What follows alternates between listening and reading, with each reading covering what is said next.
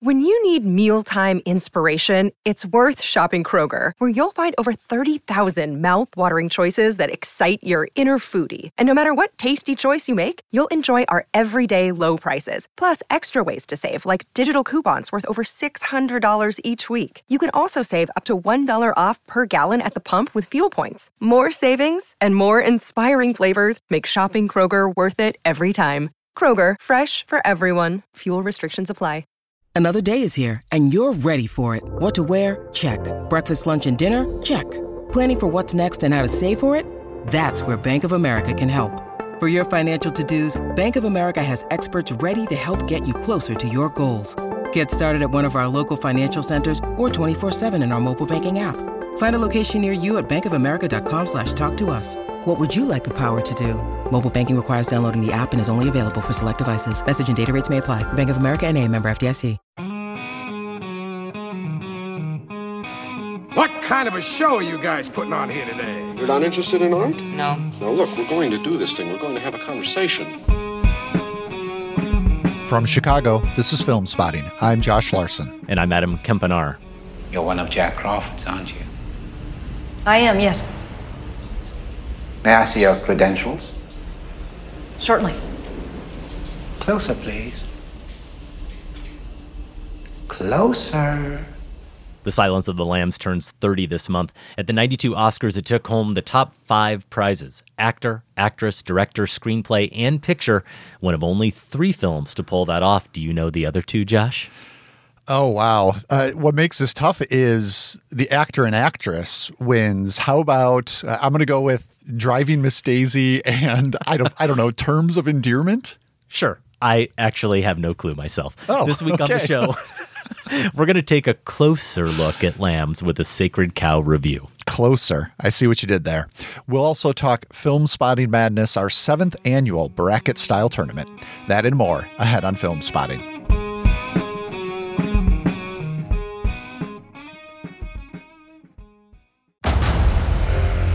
Discover why critics are calling Kingdom of the Planet of the Apes the best film of the franchise. What a wonderful day!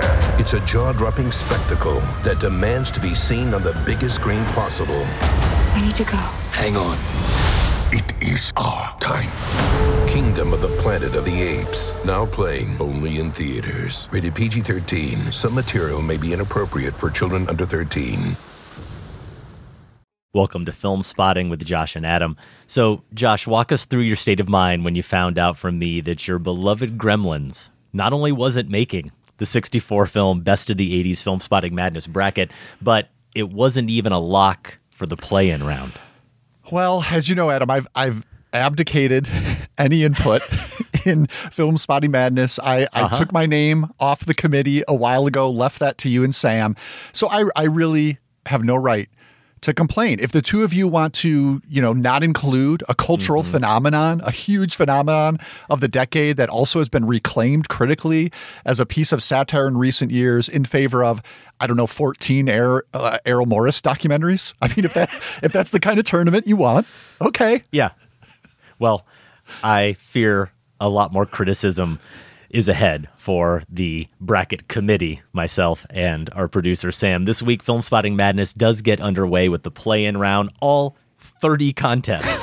Oh, later in the show, we will talk through the ones that were easy for us and we'll talk through the toughest matchups.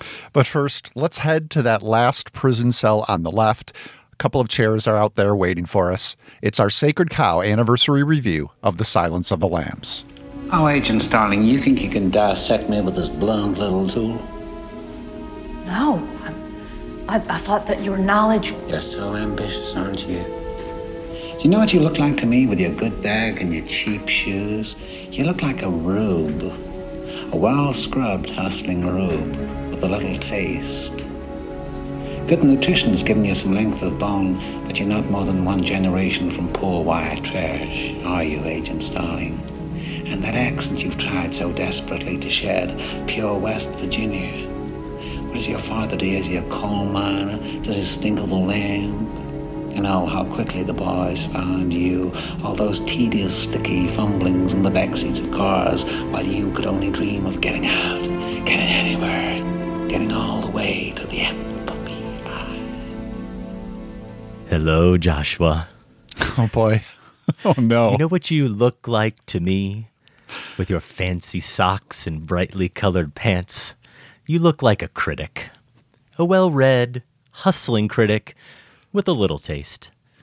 Good watching has given you some length of perspective, but you're not more than one generation from the Three Stooges, are you, Joshua? And that accent you've tried so desperately to shed pure South suburban Chicago. What is your father? Is he a cop? Does he stink of gun oil? You know how quickly Debbie found you. All those dates to the movie theater while you could only dream of getting out, getting anywhere, getting all the way to the Chicago Sun Times. One of those dates was on Valentine's Day, 1991. You took your girl to see the hot new Jonathan Demme movie everyone was so titillated by. Your parents, who saw it first, found it so lurid, so depraved, they precluded you from entering. But you lied. You disobeyed, didn't you? And you've disobeyed again in preparation for this Sacred Cow review. Sacred Cow, by the way, very tasty. I recommend eating it with some fava beans Oh, no. and, and only fava beans. you still wake up sometimes, don't you? You wake up in the dark and hear your parents' warning. Now that you've rewatched it with adult eyes, tell me, what do you think it was about The Silence of the Lambs that so unnerved your parents? Were they right? Do the thrilling performances from Jodie Foster and Anthony Hopkins and those Demme close ups lensed by Tak Fujimoto, where the characters seem to be burrowing deep into your restless soul, conveniently disguise what is really just dressed up schlock? I'm undone. I'm unraveled. And scene. Psychologically, I, I'm now naked before Success. you. Uh, yes, the silence of the parents. Oh, if only, if only I could ever have achieved that. I would have grown to be a, a Hmm. healthy adult. Um, really, critics critics wear colored pants. I didn't know that was a- Well, the one I'm looking at does. Well done, sir. Um, oh my goodness, where to start? I, I don't, I, I still don't know what it was they ob- objected to. I mean, take your pick. When I rewatch this movie, it is so much grislier um, than I than I remembered. For one thing, it starts when we're in Crawford's office. It, it puts it right there in your face at the beginning. We see his evidence photos of Buffalo Bill's victims, and you kind of know, like, we're not going to though it became a Oscar, obviously, you know, Oscar contender and winner, and sort of a, it became a prestige picture. But For sure. the movie itself is going to tell you right away that doesn't mean this is not a grisly serial killer thriller. Um, so it could have been that. It could have been. Um, I don't know. I, I, I mean, really, it, it's there's a lot in here that you could understand why they say maybe go go find yourselves a romantic comedy for this for this date, you two kids. Um, but you know, I've in revisiting it probably at least once since then, um, before we did for this show. You do understand. I think you do understand the elements that elevate it beyond the normal serial killer thrillers that we would get to the point of winning all those Oscars. And I think for Oscar voters, right, it was the acting. I think that was kind of the the thing they could point to and say, um, we don't always get acting like this in genre pieces, genre material like this. Um, and uh, at the same time, it's very well crafted. I mean, this is a, a, a astonishingly crafted film in, in the ways you've talked about already with the cinematography um, and, and the editing too. I believe the editing was nominated for an Oscar. Uh, and you know, but for me, it's the one thing you touched on that does ultimately elevate the Silence of the Lambs, and it is that Demme touch. It is that um, the the searching for the humanity in inhumane material. Uh, he seemed like a poor match for this material at the time, and even in retrospect, even looking at his filmography, it still stands out. Um, and I think what he does is is bring an emphasis on the people on the screen and their emotional the emotional registers that they're experiencing. And let me give you just kind of a throwaway scene that I think is is actually a defining example of this. It's when Starling and Crawford go to the funeral of one of Buffalo Bill's victims. Yeah. And uh, Crawford, you know, does one of these chauvinistic power plays uh, and tells Starling to wait. He's going to go talk to the the men, um, you know, the cops there, Right. and they're going to talk No. this out. He says later it was a smokescreen. He He's does. doing it for effect. He does, and that's and one of the great sort of um, I don't know if you could call it feminist, but uh, again humanist moments is when Clarice responds to him and says, "But it matters." You know, it matters that you acted that way in front of those men. I love that little exchange. Um, but when he leaves her there in this funeral parlor, she she steps forward to a door and kind of peers through and and sees the young woman's grieving family and she spends a few minutes just watching them. Now she's observing for as part of her job, right? As collecting clues, but she's also connecting with the pain. Um, and I think you see that later when she's in another victim's bedroom. She's taking clues, but she's connecting with the pain too. And at that point, uh, Demme's camera is Clarice's point of view. It's looking for the humanity in that moment.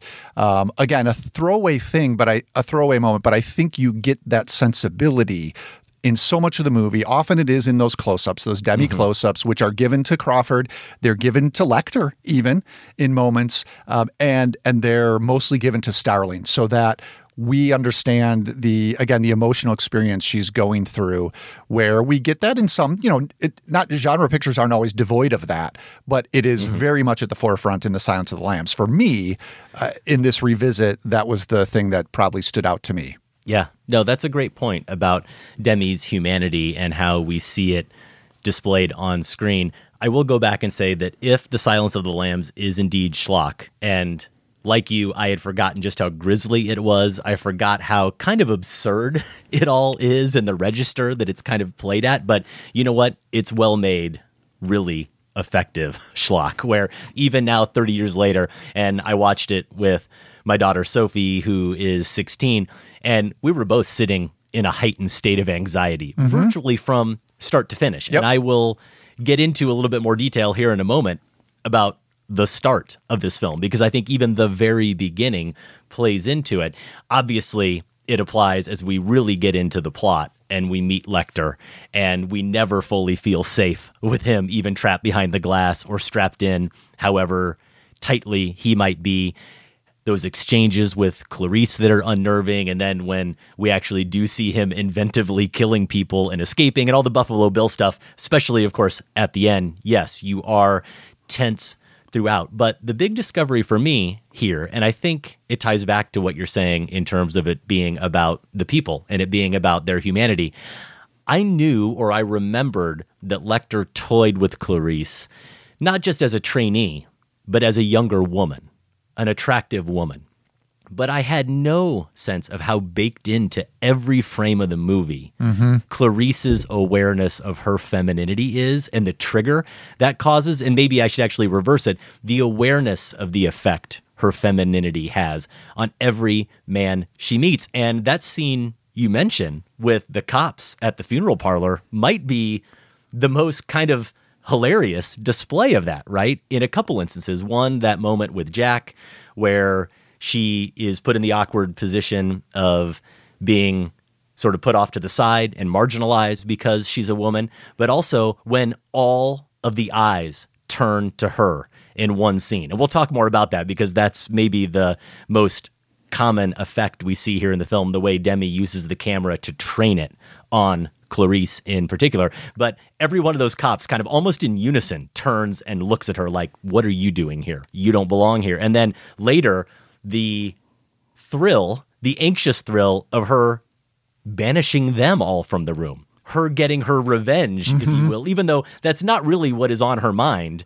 And you can see how kind of tenuous the whole thing is and how shaky she is, but she still asserts herself and says, you know what? All of you men, get out of here.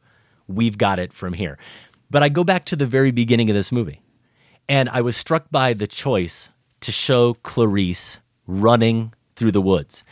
If you've seen the movie, you know that she's an FBI agent.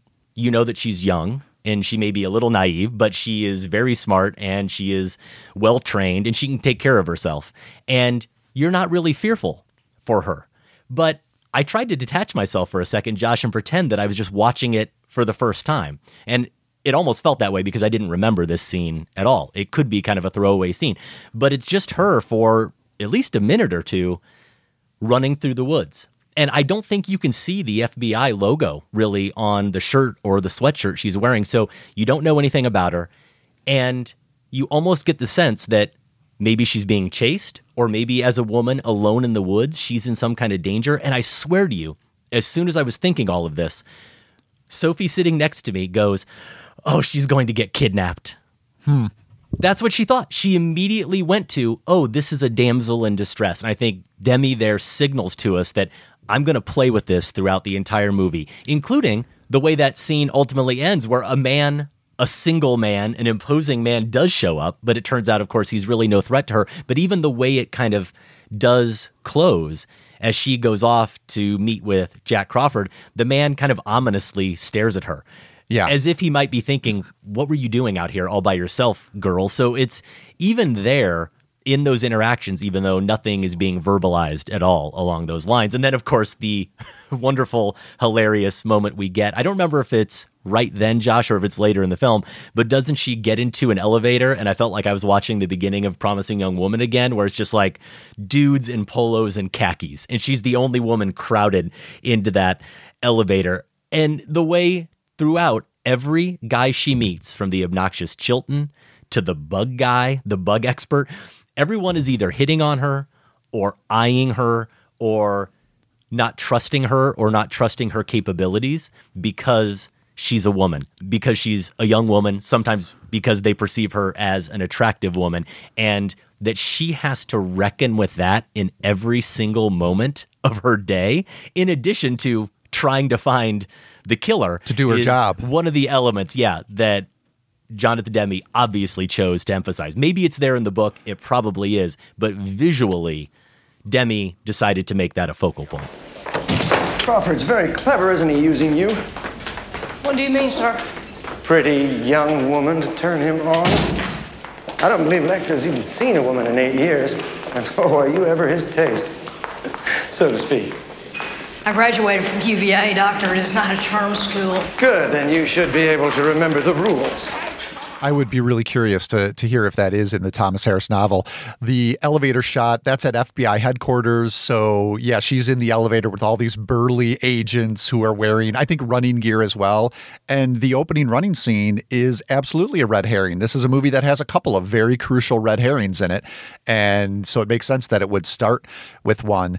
I think Foster's performance is key to this lens to watch the film through as well, because she is, Starling is is she's got these killers on one side of her that she's trying to deal with, um, manage or catch. And then she has these chauvinist colleagues on the other side. And she is, and so the camera's there to kind of reclaim the dignity reclaim dignity for her and then foster's performance is to project that that at least clarice has this firm sense of self that i think she does communicate all the time. I mean foster i think of as just you know an actor of extreme intelligence. That's what she mm-hmm. seems to communicate first and foremost. It's a natural role for her here this you know this um, recruit that's kind of rising quickly in the ranks. And you could see her mind is racing in every scene. Behind those eyes, her mind is racing. It's when she's being challenged by Lecter, but it's also, as you said, when she's negotiating the sexism and the skepticism surrounding her, she's juggling that without losing sight of the case's facts. So I think um, it's a really nice balancing act that Foster gives because you get her resilience, but then in that defining scene where she shares the memory that the movie gets its title yeah. from, you also see her fragility and you see how this extreme competence is this bulwark that she's built up against the trauma of her past. So yeah, it's a, it's an incredible performance that uh, is is having to balance both of those things at once. Right, because you do see that fragility in her as well, and maybe hypocrisy, way too strong of a word. It really is her humanity that she herself, despite that bulwark, despite how strong she is, you see little cracks. You see her succumbing to the sexual politics, I think, in her own way, especially in the tension between her and Scott Glenn as Jack Crawford. Let's see, double major psych and criminology, graduated in Magna, summer internships at the Reisinger Clinic. It says here, When you graduate, you want to come to work for me in behavioral science. Yes, very much, sir. Very much. It seems as if maybe he's aware of the fact that he could be playing the older sort of father figure love interest to her. But also, he's trying to manipulate her in his own way so he can get her to help him solve this case. But you occasionally see in Demme's camera as well when it's trained on Foster in some of these interactions and her smiles, her uneasy smiles, that she kind of seems to really enjoy the attention from Jack Crawford. Maybe it's because she's ambitious. That's certainly part of it. And she knows that the more she plays the game and the more she does well and the more pleased he is with her, the better it is for her career. But there's a door that's left open there. And I love the scene. And I know we may talk about some of the editing here a little bit in more detail. I love the scene where they're talking on the phone and he's on the plane and he says, None of this could have happened without you. We've got it all figured out and you'll be remembered for this. And you see how pleased she is Mhm. with herself for getting that praise from him. And she says something, I don't remember the exact line, but she says something back to him. And Demme cuts to the plane just doing like a maneuver. He's clearly gotten off the line. Like he told her exactly what he needed to tell her to make her feel a certain way. But then as soon as he said it, he just hung up the phone and left her hanging. Yeah, there's a lot of layers to that relationship. And, you know, what's the word that Lecter uses when he says what Starling has? It's not ambition, um, but, but it's something like that. Like that, that's kind of the, um, the key to unlocking her on one level for Lecter is that she has this sort of mm-hmm. ambition. So I think that is definitely the driving force in her relationship for Crawford, but the performances are subtle enough and we get moments like that where it does allow other possibilities too, which just makes it that much more interesting.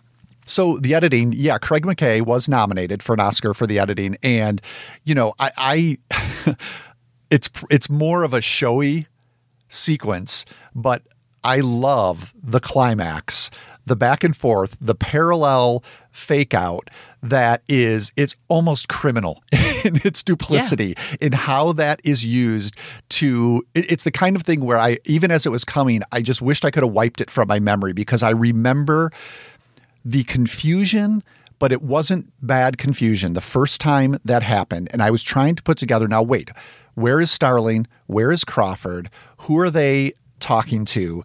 And the editing there is just so duplicitous in this way that you, even as you're being fooled, you're just kind of in awe of. And it's not just one cut. It's it's a it's a handful of them back and forth that's slowly lifting the veil from our eyes in a way that is uh, uh, torturous as a thriller should be, and just so so effective. Even even when you know what's coming, it's still effective. Yeah. No, it really is. I still was completely, sorry to use the cliche, on the edge of my seat. And I think that beyond it being nice cinematic trickery, like you alluded to, it's so perfect because it fits back into the scheme we've been talking about, which is throughout the entire movie, it has been about how people, how men look at Clarice. So I'm getting into the actual mechanics of that showdown at the end with Buffalo Bill and him putting on the night goggles Mm. and stalking her. That's what we've seen the entire movie is men watching and stalking her. So of course in that moment seeing that all play out from his perspective and his view of her, it is just so appropriate to the film overall. And I'll give you another edit I like that's really subtle. And maybe it stands out to me as well because of the line that's said. And I'm really zooming in on this notion of watching. It's when she goes to meet Lecter for the first time, and she is now gotten through the bars. She's talking to the attendant. I never had noticed before, Josh, that Demme so perfectly, as soon as she gets on the other side, the color changes to red. And it just Oh, makes yeah. you, as you're watching it, as a viewer, it subconsciously makes you completely on alert and scared. Can I add something to her. that? The, the thing I noticed this time, which is brilliant, speaks exactly to that. Before those red security lights turn on, they come down. It's like a basement dungeon that he's imprisoned in. Old fashioned prison bars, they have to wait for a few moments at. Did you notice how bloody red those bars are painted. So this is an element of production design. It makes mm-hmm. no real sense. Like why would they need everything else in that dungeon prison is like stone gray, brown, moldy, old. But this set of bars that she stands before, bright bloody red and we notice that it jumps out at us and then that security light goes on and the whole screen turns Yeah. red. It's just it's just yeah, such a perfect touch.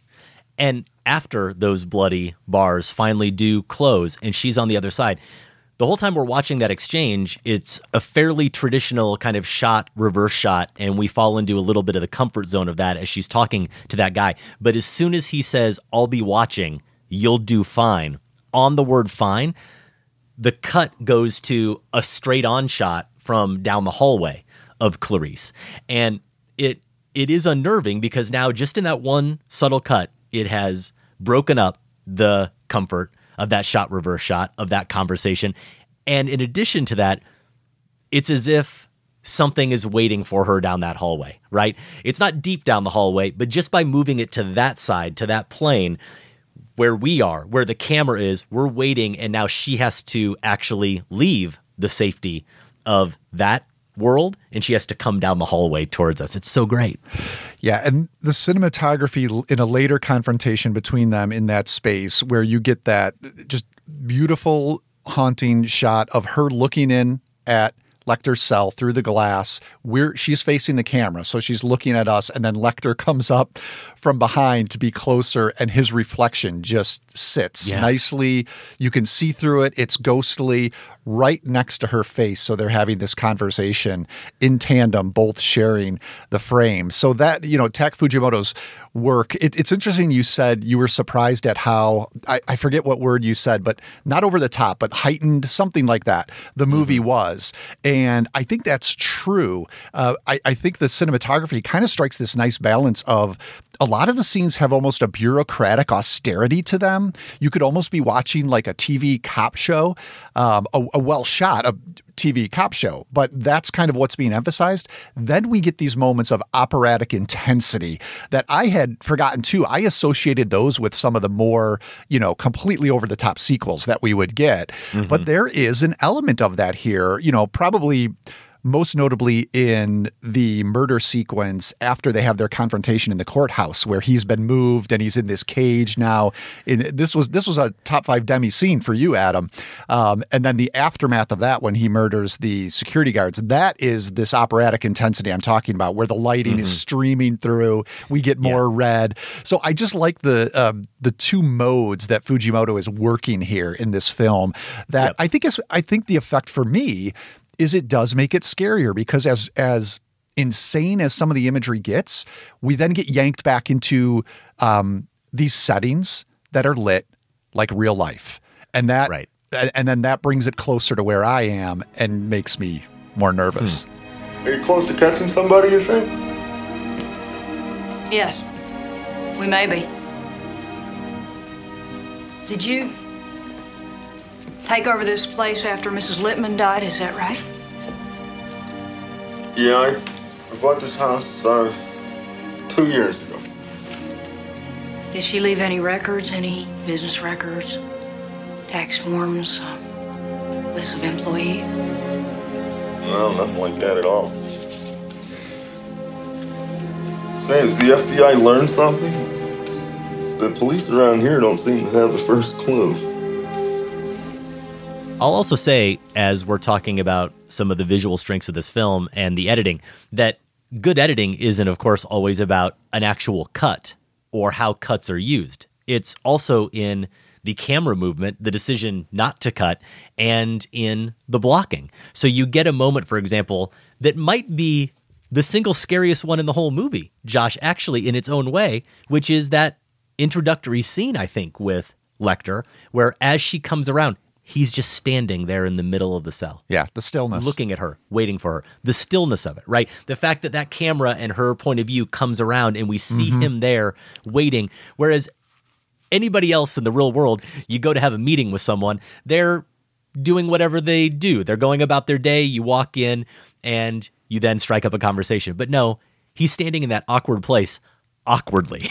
And every time she meets with him, even in that cell, notice that he's always in a different part of the cell right? And sometimes yeah. he's shrouded in darkness differently or more visible in the light. And they play with that too in terms of sort of veiling with the characters, where I noticed this time that you don't really get a full look at who Buffalo Bill is, Ted Levine playing that character, until Josh, Demme has actually given us more information about who he is. I'll try to explain that we don't get a glimpse of him as a full figure. It's always his head just around a corner, or it's his face and his body while he's at night moving that couch, that whole ruse to get the woman in the van with him. But we don't really feel like we know who this character is. The whole movie is about Buffalo Bill. Every interaction between Clarice and Hannibal Lecter is about Buffalo Bill. And Demme is restrained he withholds. He doesn't show us who he is, what he really fully looks like, and how imposing or not imposing a figure he is until we have finally had some conversations between Lecter and Clarice about who he really is and what his pathology is. And it's like almost on cue. After Demme does that, we then see him putting on the makeup and we see his whole body and we see him be himself, or at least the vision of himself he wants to be. I did want to say about the Buffalo Bill character, uh, Jaime Gumb, played by Ted Levine, you know, especially because I brought up this whole issue of humanity, you could argue, and, uh, you know, people have been arguing this, especially mm-hmm. the transgender community, since the film came out, um, that the sense of humanity does not extend to this character. Um, and I think you can agree that because um, his gender is kind of wrapped up. Basically, it's unavoidable that the movie uses his gender issues to freak the audience out. And I know Demme has spoke to this and expressed some regret to some degree. Um, it's a very complicated topic, but I think is one worth considering. And I was really glad to see, um, rather than speak on it myself, the AV Club ran um, a really informative, helpful article by Harmony Colangelo. I think it was just this week, maybe the week before, because of the 30th anniversary, that traces the history of these complaints about the film mm-hmm. and really some of the nuance about what what might be questionable about the depiction here. So we'll link to that in the show notes because I think it is important, especially in the, this context of how much humanity there is in the movie, because it it does you know those camera angles are given to Lecter that I was talking about, those extreme close-ups, and it's debatable whether Jamie Gumb gets that sort of treatment. Now he's the villain in a serial killer thriller, but we've talked about how The Silence of the Lambs has elevated above the genre in many other ways, and maybe this is one way it doesn't. Yeah, maybe not. And I will admit that I have not read that article yet or really wrestled with this topic, though I am definitely aware of it. I feel like the movie at least tries to get itself out of that yeah. debate or tries to cover itself, whether or not you buy it or not. And again, this is 1991 when this movie is coming out, but it says that, you know, of course, he's not really a transsexual. Right. That's yeah, that's not, that's not who he is. It's it's more that his pathology is all cut up in this complete distortion of who he really is and what his identity is. He only thinks he is or perceives himself as transgender, which covers them a little bit, maybe, Josh. Yeah, I while watching it, knowing this uh, was in the back of my head, I made note of that too. And Colangelo's piece directly addresses that sort of mm. self protection and maybe what the movie was trying to do and where that might fall short too. So, yeah, definitely recommend reading that. So, we haven't really talked about Hopkins, and yeah, I'm, I'm hoping to bring can, it up. Can we save it for for our top five, Anthony Hopkins top five, or or at least save sure. most of it because he's definitely going to be on my list. Um, obviously, it's a strength. That's what I said. It, you could see why Oscar voters saw, you know, this is a way in to honoring a movie like this when you get a performance like this. Um, I'm sure there's tons of things we can say. So maybe I don't know. You want to touch on at least one, and then we save no. the rest. You know what? Let's table the Hopkins talk. We're going to have plenty of it over the next week or so here on the show. Silence of the Lambs is currently available to rent on most platforms. You might also find a DVD copy in some really creepy abandoned storage unit. Good luck with that search. If you see it and agree or disagree with our takes, email us feedback at filmspotting.net. Now, I'd be remiss, Josh, if we didn't close with a voicemail from someone who I think is an even bigger legend than Anthony Hopkins. And I did just find out about this right before we started recording, and I knew we had to save it for the end because it would kind of ruin my feeble attempt at a Lecter inspired intro if we got to it earlier in the conversation. Why don't we go ahead and close with it? In fact, this is your father giving us his take on that infamous encounter Valentine's night, 1991, in the parking lot of a movie theater. I feel I feel like I'm on an episode of Maury Povich or something. Hello, Filmspotting. Josh's dad here. Imagine my delight at hearing the story of the Silence of the Lambs parking lot deception again. Laugh every time I hear it. And thanks for remarking, Josh, that your parents were discerning about film and not moral police. After all, why would we have reservations about you and Debbie seeing a movie featuring a manipulative cannibal killer on Valentine's Day? The real reason? You'd been dating Debbie since the sixth grade, and we didn't want you to lose her. The real question? Why were your parents seeing silence on Valentine's Day? What were we thinking? Keep up the good work, and glad Adam had a good laugh. Take care. Bye. Your dad's the best. I love that he took the time to explain his side of things. Well, and muddle the story a bit. I mean, that's right. Yes, we Debbie and I began dating relatively young. It was not middle school. No, It I'm, was- I'm sorry. The new narrative is sixth grade. Yeah, We're go please. that. My goodness. Uh, I think we'd been dating for a year by the time that came out. So we were juniors. And um, yeah, thanks for that, Dad. All right. The Road to Filmspotting Madness Championship begins. We only have 1,238 contenders. Okay, maybe not that many, but we're going to run through some of the play in matchups to this year's bracket style tournament when we come back. Stay with us.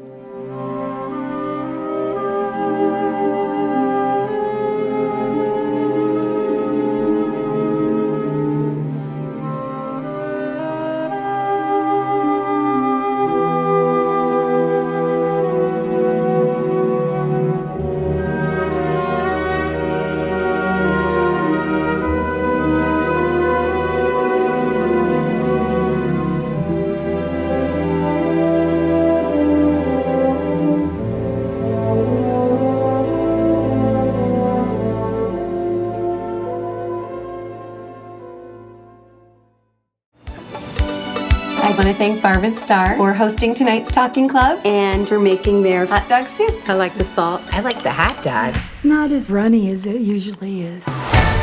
Who doesn't love hot dog soup? You're listening to Filmspotting. That's from the trailer for Barb and Star Go to Vista Del Mar, starring Kristen Wiig and Annie Mumolo. It came to VOD last weekend. Wiig and Mumolo play best friends who leave their Midwestern town for the first time to vacation in Vista Del Mar, Florida, where Josh, I don't know. I haven't seen it. I assume hijinks ensue. Now, it says here in my notes, a Midwestern town.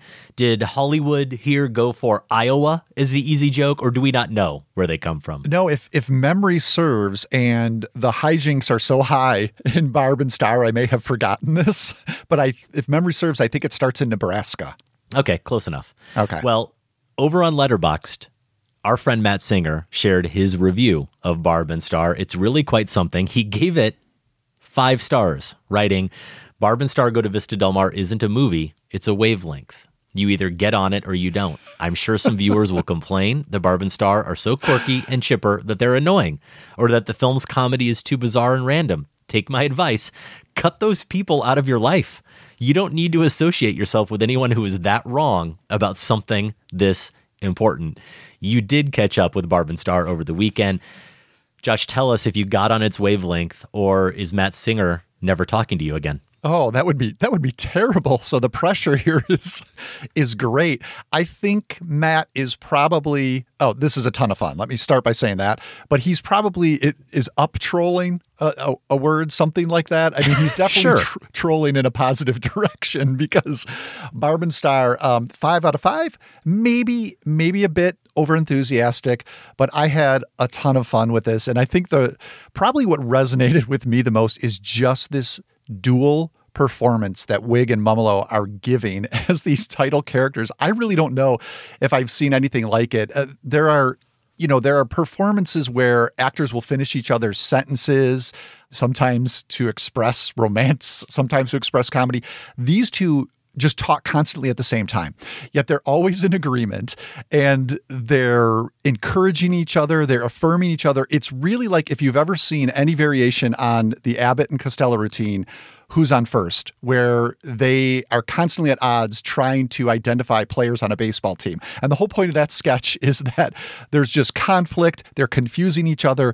This is the absolute opposite, where these two best friends for life just think that the other is so great that when one of them starts talking, the other just starts talking and immediately starts agreeing and affirming her. And it goes Mhm. back and forth, and we get a third party just looking at them in astonishment and confusion. And that just, it, it was delightful. I mean, I can see why some people might find it annoying. And the movie does, once it gets to Florida, kind of shift into an absolutely insane gear that involves like talking animatronic crabs and a spy plot. Uh, Kristen Wiig has a, a secondary role as this villain, and it, you can tell it's trying to become more than an extended Wiig SNL sketch, character sketch, which is what she does so well. That section mileage may vary. Some of the jokes hit, some of the jokes miss. Adam, you you would love to hear as a 50 shades aficionado of those Mm.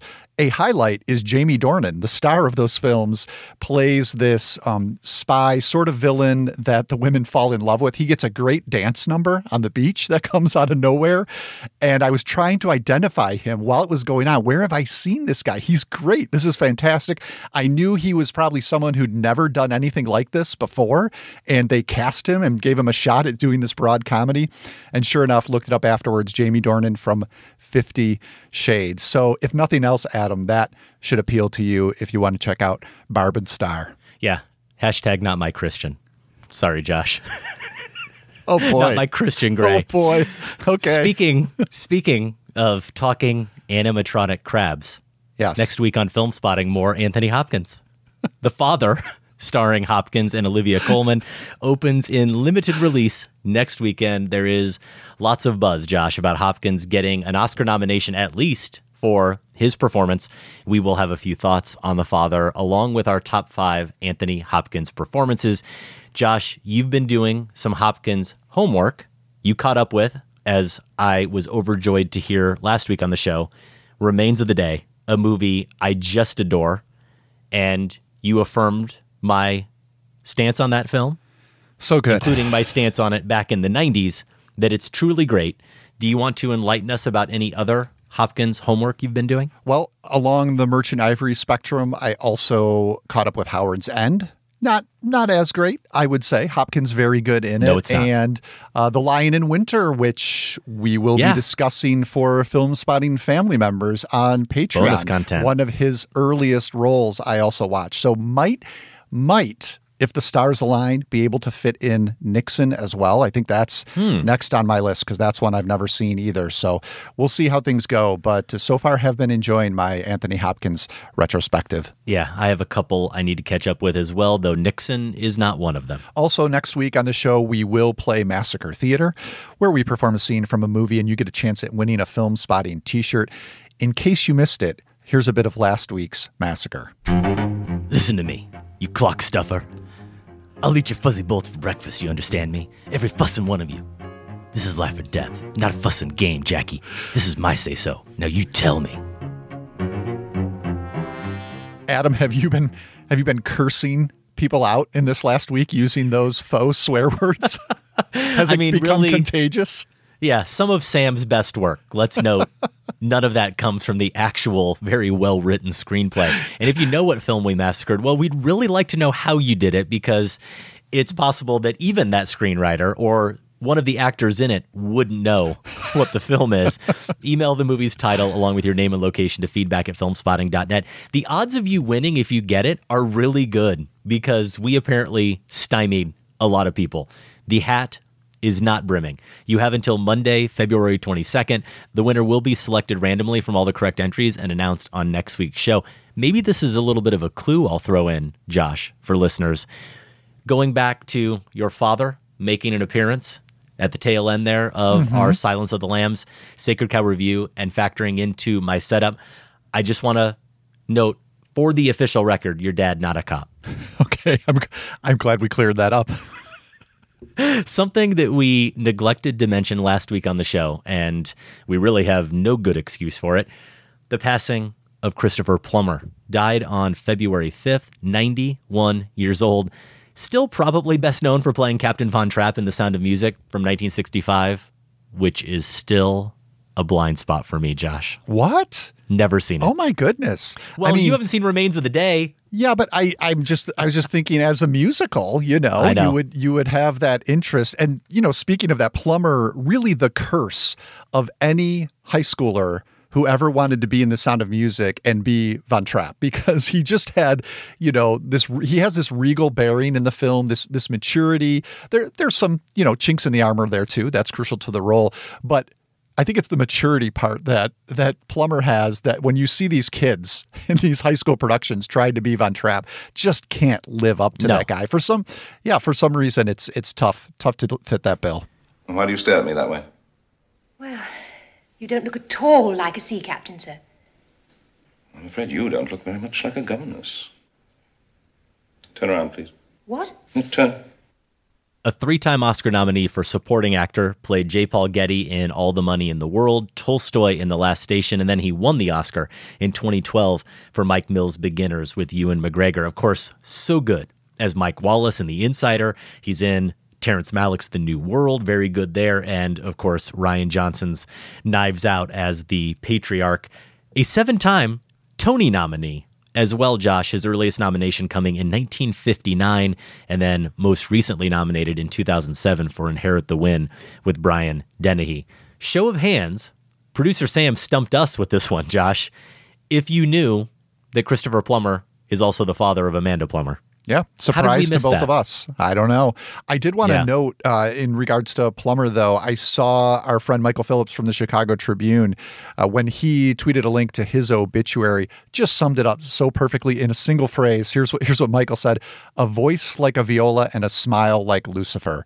I mean, I saw that tweet. That's So it, good. right? So yeah, That's so it. we'll link we'll link to that obit in the show notes as well. Yeah, Michael Phillips, he might have a career ahead of him. I'm not sure.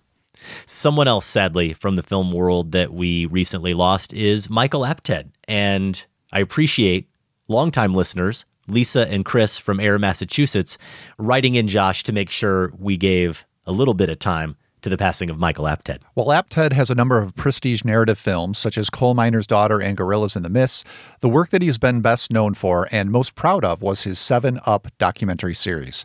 And after diving into his revolutionary 7 Up series a few years ago, I immediately became deeply engrossed in the lives of the series' 14 participants.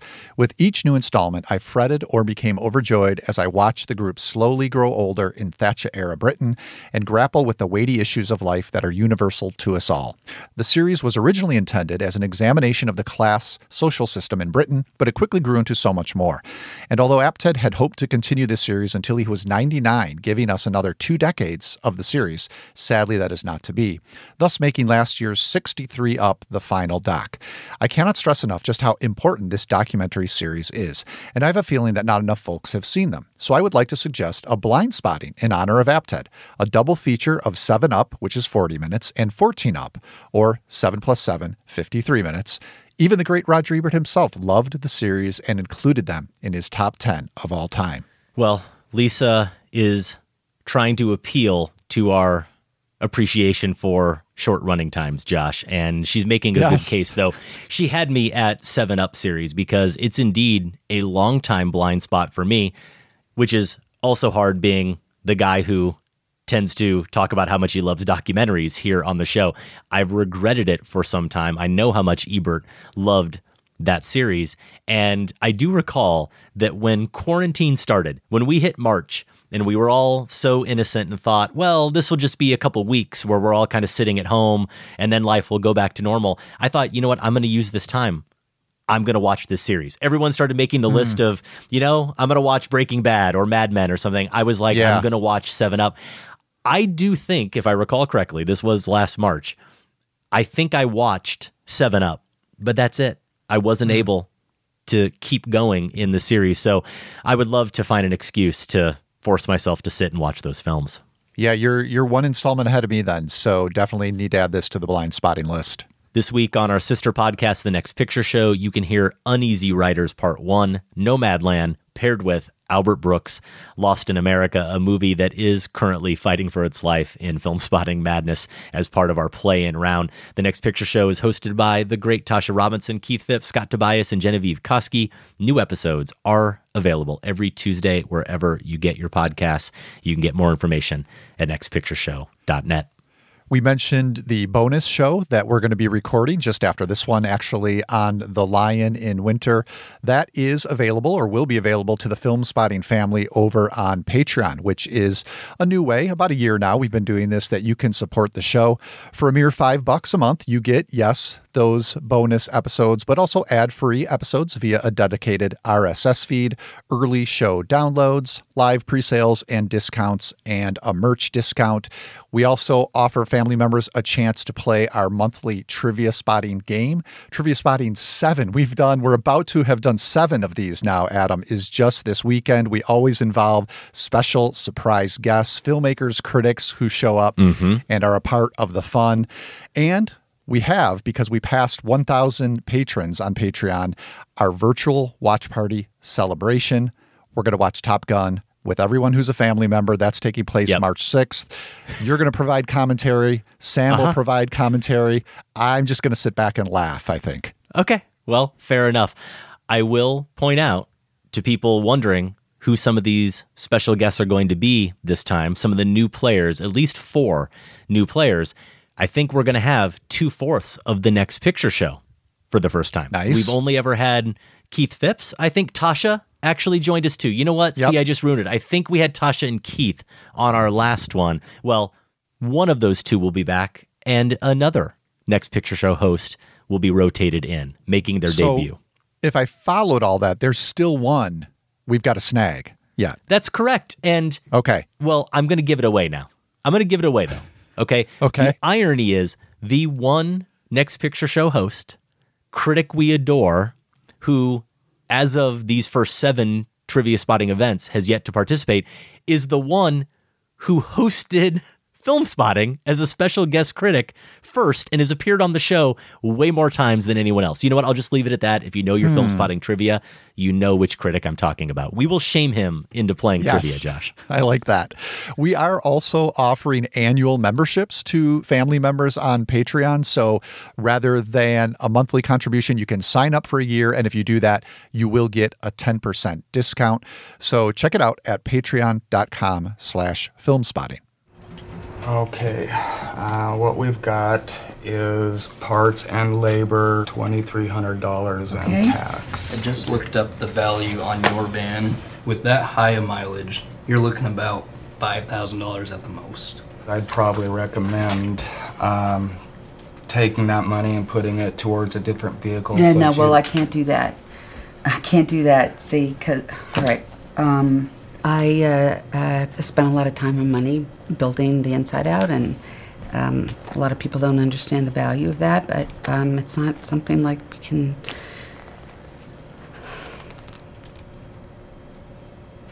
I live in there. It's my home. Frances McDormand in Nomadland. Chloe Zhao's film expands to more theaters this weekend. It also comes exclusively to Hulu. The movie and McDormand are expected to get some attention from the Oscars when nominations are announced next month. We did talk a little bit about Nomadland back in November. Have not had a chance to revisit it yet, but it did inspire our current Filmspotting poll, which asks you, what is your favorite solo road trip movie? The options, Josh, were David Lynch's The Straight Story, Sean Penn's Into the Wild, Kelly Reichardt's Wendy and Lucy, Agnes Varda's Vagabond, or Other.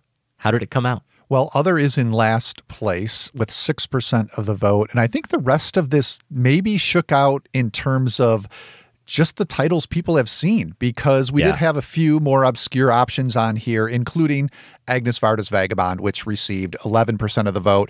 You and I both went that way, Adam, but we've only seen Vagabond because we did a Varda marathon a couple years That's ago. true. So clearly more people still need to see it. Kelly Reichardt's Wendy and Lucy received 22% of the vote. And then very, very, very close here at the top with 30% of the vote. Sean Penn's Into the Wild, but taking this with 30.67% is David Lynch's The Straight Story. Wait, so I'm just realizing this, looking at the math. It really came down to less than a percentage point between those two? Uh, if the information Sam has provided is correct. Wow. Wow. Well, And congratulations. Into the Wild, Into the Wild was leading for most of the voting, I think it was. believe, right? So yeah. Congratulations to David Lynch, Richard Farnsworth, like the turtle, slow and steady on the lawnmower, the tractor mower winning this race by less than a percentage point. Dylan Dom wrote in said it has to be the straight story, knowing Lynch's propensity for the weird and supernatural and loving him for that. I was struck by just how straightforward and grounded this film was. I'm from a small town very much like the one that Mr. Straight was from, and I know many people like the ones that inhabit this film. Lynch captured small town life and the human spirit in a way few others have managed to do, and the conversation between Richard Farnsworth's Alvin and Wiley Harker's Verlin in the bar about their experiences in World War II has stuck with me ever since. It was a true revelation to me and a film I hope to share with my family someday. We got this note from Adam Graff. Wow, these polls are really easy when your favorite movie is in there. Into the Wild. Yeah, I imagine that makes it easier, Adam. Jonathan Anderson in Denver. When I still lived in North Dakota and going just about anywhere meant a road trip of some length, I always started out by playing the Into the Wild soundtrack, and now I associate it with Wanderlust.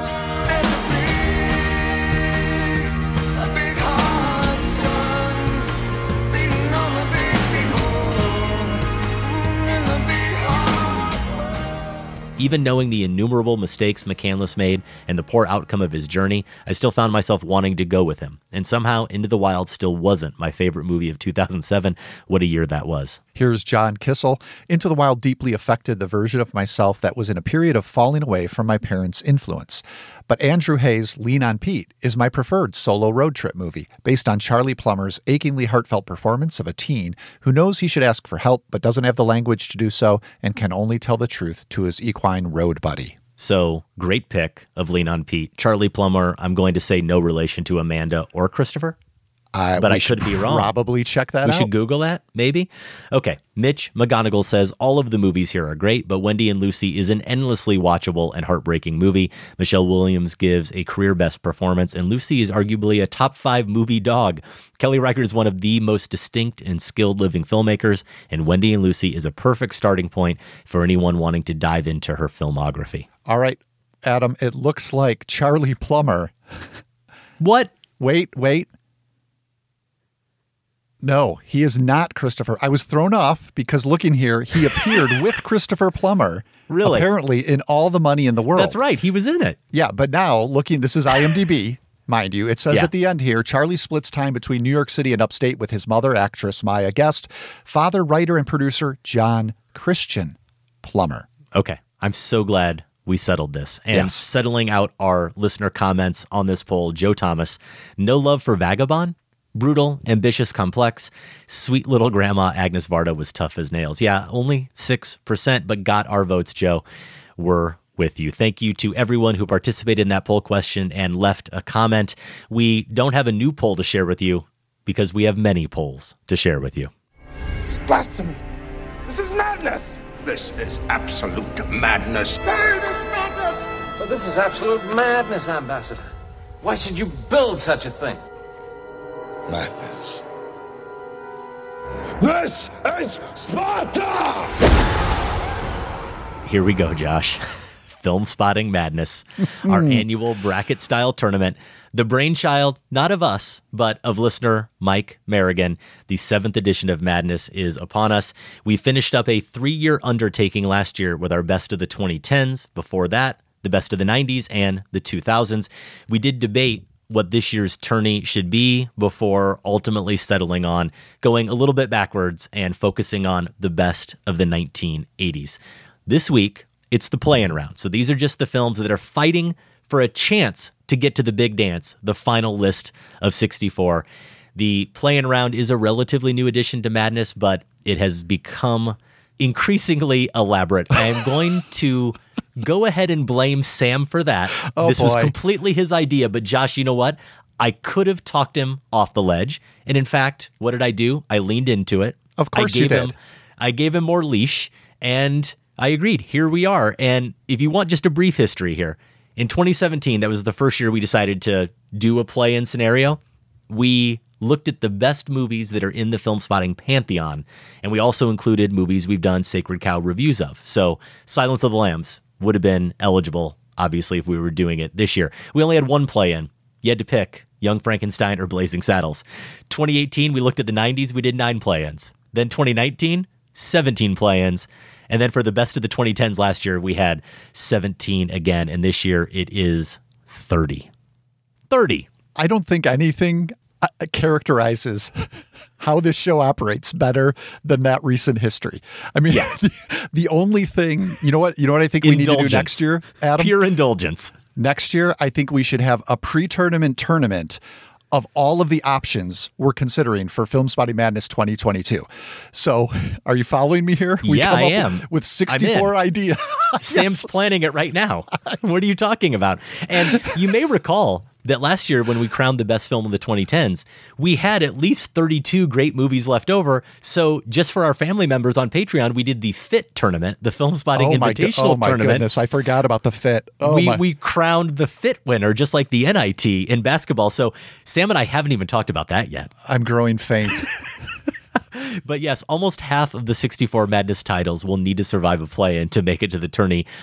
Giving us a little bit of credit here. The goal of the play in round is to give as many deserving films as possible a chance to compete. Now, what that really means in English is we want to be able to say to people, we didn't leave it off. Don't be mad at mm. us. Mm-hmm. That's really what's happening. as if that Lots will ever, these, as if it you can ever work. reach that point. It won't work. Lots of these play-in matchups are between films by a single director. I think that will make a lot of sense. People will understand why we didn't want to overwhelm it with multiple films by one director. But we do also have some good genre matchups that I know we'll get into here in a moment. And some of the matchups are maybe a little bit more creative. We have our Metal Men Terminator versus RoboCop, our animated ladies. You have to pick The Little Mermaid or Who Framed Roger Rabbit. Okay, Boomer, it's The Big Chill or it's Diner. You can't have both. And there's the Full Monty, though this is an easy one. A Fish Called Wanda versus The Meaning of Life. So there had to be some of these that were really easy for you. There had to hmm. be some that were really difficult for you. Also, the first time you are getting a look at any of these choices. You are not part of the bracket as you joked about earlier. You've No. abdicated that responsibility, left it so Sam and I can go crazy together. Yeah. I you know what? I I, I prefer sleep. Yeah. Well, you always were the smart one of our little trio. Tell us about the toughest choices for you. Hmm. All right. So, looking at uh, the concoction we now have, and without offering any complaints, I have no right to complain. The difficult ones for me here, well, you know, it was going to be the Burton trifecta, having to choose among three Burton mm-hmm. films when maybe he was working at his peak, probably, I think you could say in the 80s. So you guys put Batman versus Beetlejuice versus Pee Wee's Big Adventure. Love them all. We did a Sacred Cow review of Batman, and I think we're both surprised at how much we still love that movie. Yeah. Pee Wee's Big Adventure, I will always love, but I think in this instance, forced to choose, which is the horrible thing that Filmspotting Madness does, I think I have to go with Beetlejuice. It just seems the purest Burton. And Okay. so that's my rationale there. That one doesn't trouble you at all, though, does it, Adam? No, actually, it doesn't. As much as I do appreciate all three films, though I don't appreciate them on the same level you do, I think Batman is the one of the three I most want to make sure is still around for multiple viewing. So it's Batman for me. One of my toughest, Josh, is the baseball trifecta. Hmm. You have to pick between Bull Durham, Field of Dreams, or The Natural. So not just picking between the two Costners, the comedy versus the one that makes your heart melt if you have any kind of soul at all, or the Robert Redford classic. And I do truly love all three of these baseball movies, but having to pick, it is Field of Dreams. I'm going to go with the more sentimental one, the one that really still, when I think about certain scenes, chokes me up a little bit. I don't know what to say, Josh. It does just resonate with me, and I think it always will. So I'm going with that over the comedy. And I think that's probably where the vote will go to. It's probably where I would lean. This caused a lot of angst on social media. It was like the first matchup that I think people responded That's to. right. I don't have that love for baseball that I think a lot of people do, which ties them to these movies. I think if I saw Bull Durham again, it's been so long, I might end up leaning that way. But having seen Field of Dreams and enjoying it quite a bit more recently, I'd probably vote that way. The natural, you know what? I don't need it, Adam. I don't need the natural. You don't need it, huh? No. I definitely need the natural, but I'm a little bit surprised you went with Field of Dreams, only because I know why you can't appreciate that movie more, as we got the evidence during our first segment. You had way too healthy of a relationship with your father. yeah. So Field of Dreams We just doesn't connect with you No, the way you it does what? with so many of us. Instead of a catch, we just kind of Yeah. talked. We talked, and that's that seemed to work pretty. That worked pretty good too. Wait, I You didn't know that was an I, option. I don't know what to say. I, I don't know what to say. Moving on. Your next toughest pick here in the play-in round. All right, Little Mermaid versus Who Framed Roger Rabbit. I'm going to go with Roger Rabbit just because of the irreverence. Uh, I think that that puts it ahead for me, but not an easy choice at all. And then on the totally different end of the spectrum, how about L'Argent, the Robert Bresson final Hmm. film, versus The Sacrifice, Andrei Tarkovsky's final film? Two enigmatic, transcendent masters. You guys are pitting against each other here, making Yeah. us choose. We couldn't have you know, we couldn't have two masterpieces in in the tournament. Heaven forbid. So we have to choose one here. I think for me, sacrifice the sacrifice is more searing in my memory, and maybe that's just because it has a levitation scene that's reminiscent of what we get in Saint Maud. So I've been thinking about that lately. I think it's uh, though Bresson's L'Argent definitely has its visual elements. The sacrifice has some astonishing masterful sequences from Tarkovsky. So that one really does hurt, but it's going to be the sacrifice for me. It's funny because listeners who feel maybe as of late, and this could be the last year or two even, or maybe beyond, that the two of us don't disagree enough on the show, Josh. Not that we're going to get into heated arguments here, but it's in Filmspotting madness that you see the different upbringings we had. You see the different taste in cinema we have because so far you've named three matchups that for me were three of the easiest ones. And it's probably the same for you as I get through the rest of mine because it was very easy to pick The Little Mermaid over Who Framed Roger Rabbit. And although I did have to give it some consideration, I'm more of a Bresson guy than I am a Tarkovsky guy, though I have some major Tarkovsky blind spots, I have to confess. L'Argent, my clear winner there. So we'll see if these were difficult for you or not. The Marty matchup, four Martin Scorsese films. Only one of them can make it. Raging Bull, don't worry, it's safe. But we're only going to let you pick one of these After Hours, The Color of Money, The King of Comedy, and The Last Temptation of Christ. For me, it comes down pretty simply to The Color of Money and The King of Comedy. And I know that The King of Comedy is the right answer. I know that The King of Comedy is probably even the movie I've rated higher on a Letterboxd list of Scorsese movies. And yet, this is the thing about madness. This is why it's madness. When you think about the stakes, the movie being put in the incinerator and you can never watch it again, I simply adore The Color of Money more. And that's why I'm voting for it in the play in. It's not going to win, but it's getting my vote, Josh. The next one for me that was tough the indie auteurs. Spike Lee, Jim Jarmusch, Steven Soderbergh, John Sayles, the indie masters, the godfathers from the 80s, Matewan, Sex, Lies, and Videotape, She's Gotta Have It versus Stranger Than Paradise. Look, you can make a great case that all four of these movies definitely belong and should not be a play-in. And Stranger Than Paradise is very vivid in my mind, having just talked about it and really reappreciated it during our 8 from 84 series last year. I think, though, my Soderbergh love is going to win out. And I think the more, let's say, defining film of the 80s from that quartet, Sex, Lies, and Videotape.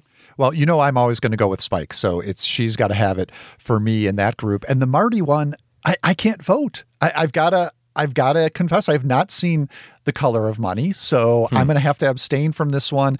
Otherwise, it would be pretty easy for me because After Hours, we've talked about this. I I'm not when Scorsese is going for comedy first. It's just not always as successful for me as his other stuff. So After Hours, I don't like as mo- much as most people do. The Last Temptation of Christ, I think, is fascinating, but does have some flaws to it. And The King of Comedy is just hmm. peak form, peak form Yeah. for him. So that's where I would lean. But again, I've got to abs- abstain from this one until, unless, well, I don't think it's going to happen. When do polls close again? We'll get to this, but Yeah, Monday. The time we're recording this, you've got maybe about four days, Josh. Okay, and Nixon is like 18 hours, so I don't know, might That's not right. work. All right.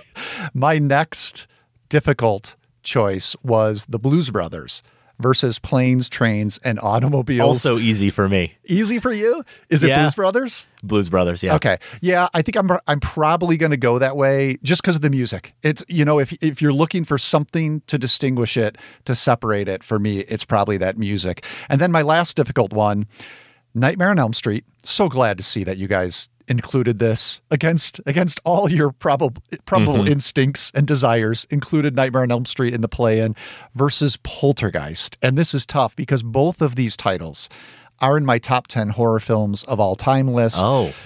But Yeah, I didn't think this would be hard at all for you. well, it, you know, it's hard when I first see it, but then you look at Right. that list and then you think about it and you realize, oh, that's right. Elm Street is at the top, the very top of the list. So Elm Street is where I'm going to go. Yeah, I've got that as my number five easiest madness Sure, play and poltergeist for me because Nightmare on Elm Street is, I think, still the only Sacred Cow review we've done that I determined was a false idol. Not by Mm. much, Mm. but not the Sacred Cow that you think it is. Okay, so what about these two, Josh? My number two toughest matchup.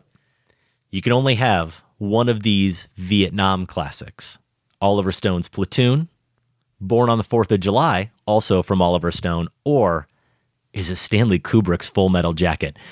Now, 1980s me, or let's say 1990, after Born on the Fourth of July came out, would have absolutely said that Platoon is the winner. And 2021 me says Platoon's a distant third.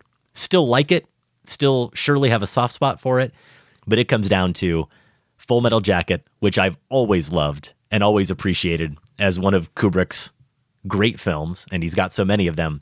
But I've also, over the years, probably driven a little bit by the great critic Matt Zoller Seitz and his writing and talking about this film, including talking about it on our show back when his Oliver Stone book came out. I have really come to love Born on the Fourth of July, and I can't believe. I can't believe I might go against R. Lee Ermey and that incredible opening of Full Metal Jacket, but I think the pick is Born on the Fourth of July. It is the pick. It's it's the correct way to go. Not that it's incredibly easy for me, but I have a pretty clear ranking, liking all three of these films quite a bit.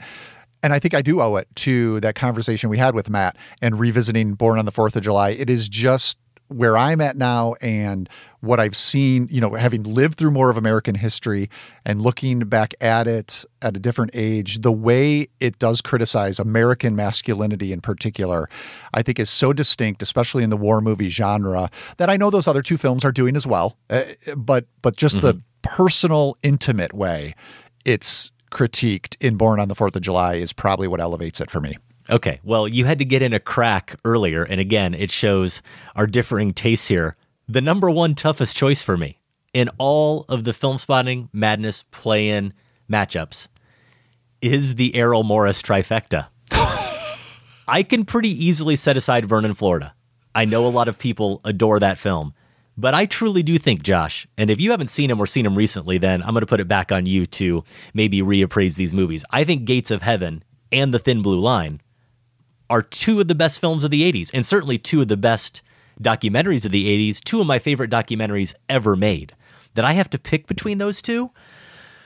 Oh, Josh, I think there is a time, a decade ago maybe, where I would have said it had to be The Thin Blue Line because it was one of the movies that turned me into a fan of documentaries and made me reconsider how I view cinema and the way I think about documentaries in particular and the subjectivity versus any perceived objectivity and how truthful a documentary really can be or should attempt to be.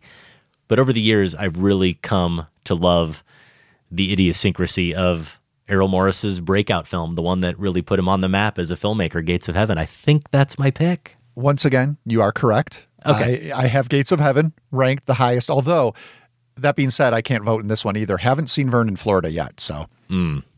What about, I'll give one more honorable mention that was tough for me, but unlike the other ones, tough because I don't have strong feelings about either film. Appreciate them both, appreciate the filmmaker, but I really don't know where I stand on the Manhunter versus Thief Michael Mann matchup. I think it's Thief, maybe because of James Caan's performance. Now, I don't know if, Josh, you had any others you singled out as very easy. I'll run through mine. Mentioned the number five already A Nightmare on Elm Street versus Poltergeist, going with Poltergeist. Number four, Stand By Me versus When Harry Met Sally.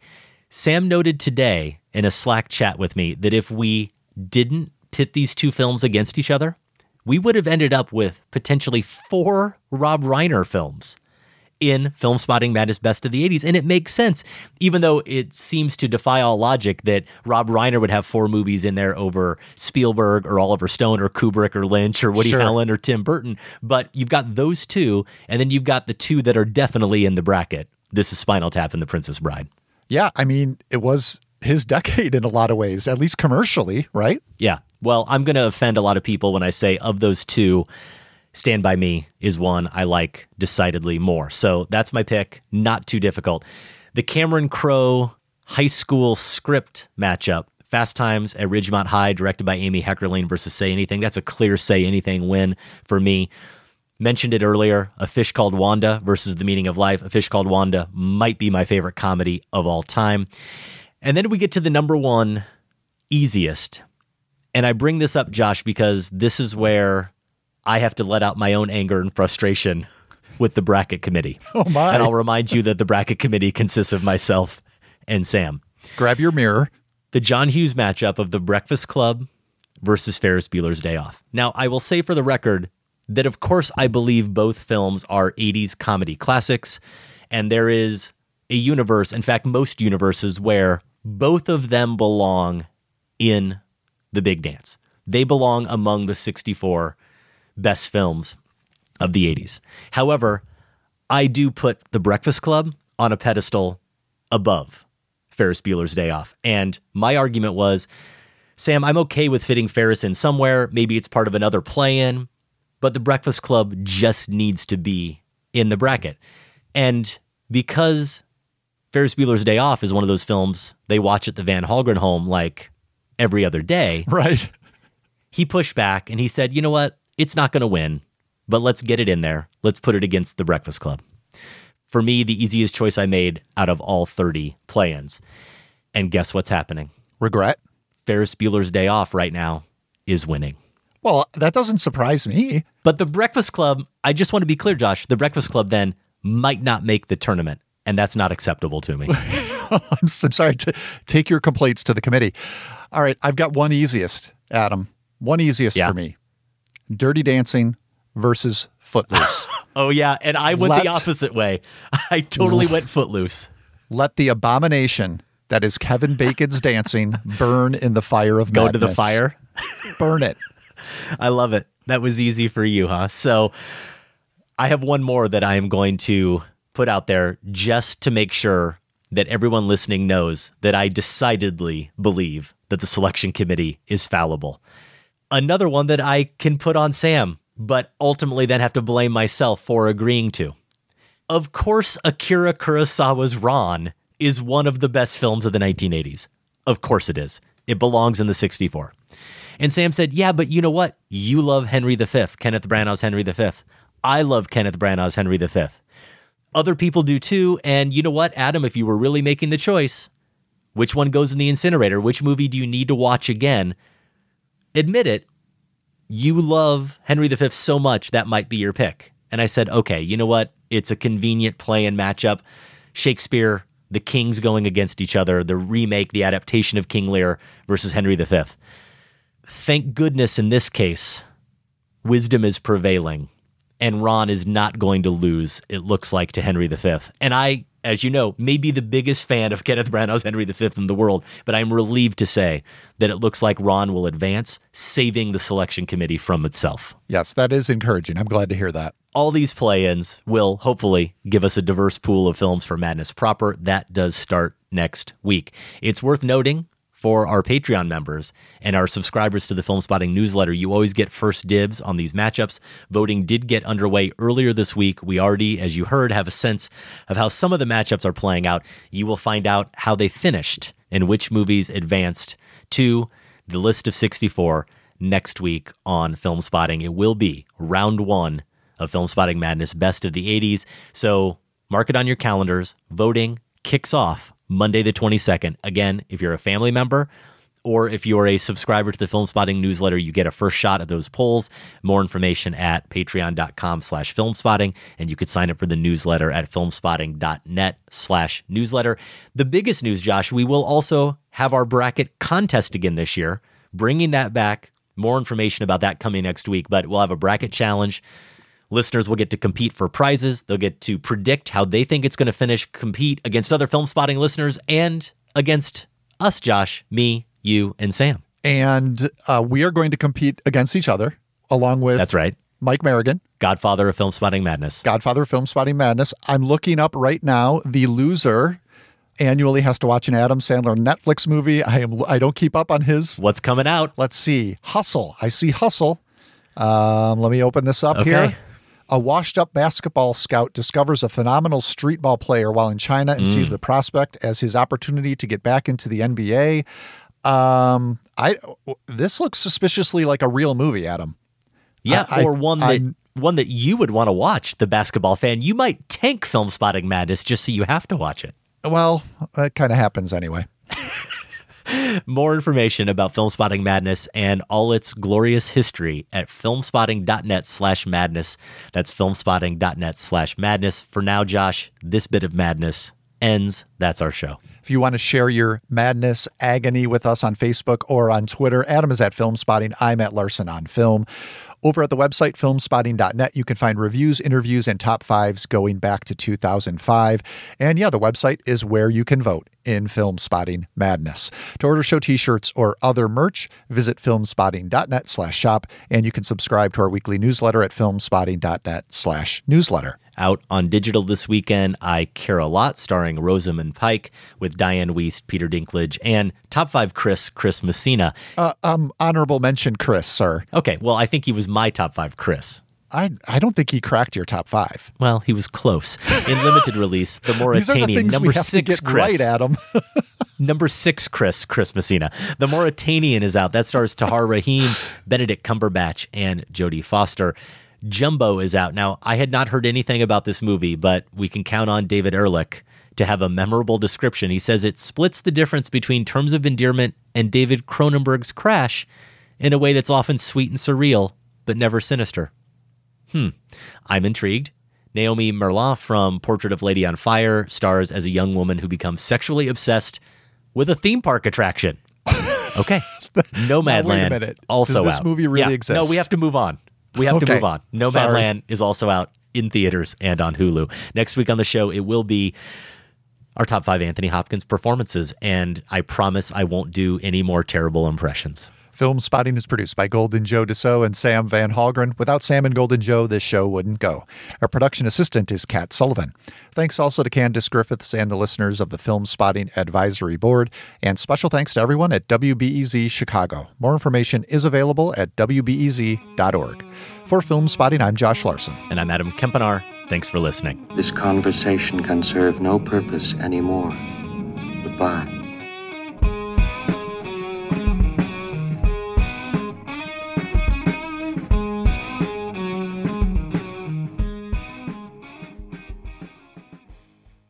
Filmspotting is listener supported. Join the Filmspotting family at filmspottingfamily.com and get access to ad free episodes, monthly bonus shows, our weekly newsletter, and for the first time, all in one place, the entire Filmspotting archive going back to 2005. That's at filmspottingfamily.com.